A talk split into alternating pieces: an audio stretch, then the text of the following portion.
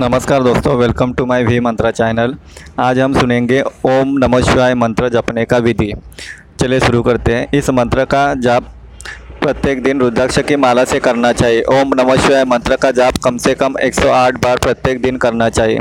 जप हमेशा पूर्व या उत्तर दिशा की ओर मुख करके करना चाहिए। यदि आप किसी पवित्र नदी के किनारे शिवलिंग की स्थापना और पूजन के बाद जप करेंगे, उसका फल सबसे उत्तम होगा। उसके अलावा आप इसके किसी पर्वत या शांत वन में भी इस मंत्र का जाप कर सकते हैं। साथ ही इस शारणाक्षर मंत्र का जाप शिवाय या घर में भी कर सकते हैं। ओम नमः शिवाय मंत्र का जाप हमेशा योग मुद्रा में बैठकर करना चाहिए। इस मंत्र को गुरु से प्राप्त करें।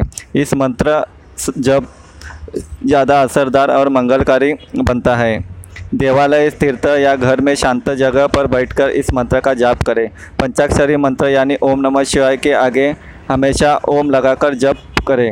किसी भी हिंदू माह के शुक्ल पक्ष की प्रतिपदा तिथि यानी पहले दिन से कृष्ण पक्ष की चतुर्दशी तक इस मंत्र का जाप करें। पंचाक्षरी मंत्र की अवधि में व्यक्ति खान पान, वाणी और इंद्रियों पर पूरा संयम रखे। गुरु पत- और माता पिता के प्रति सेवा भाव और सम्मान मत- मंत्र जब काल के दौरान न भूले, हिंदू पंचांग के सावन, माघमा और भाद्रपद माह में बहुत शुभ और मनोरथ की पूर्ति करने वाला माना गया है।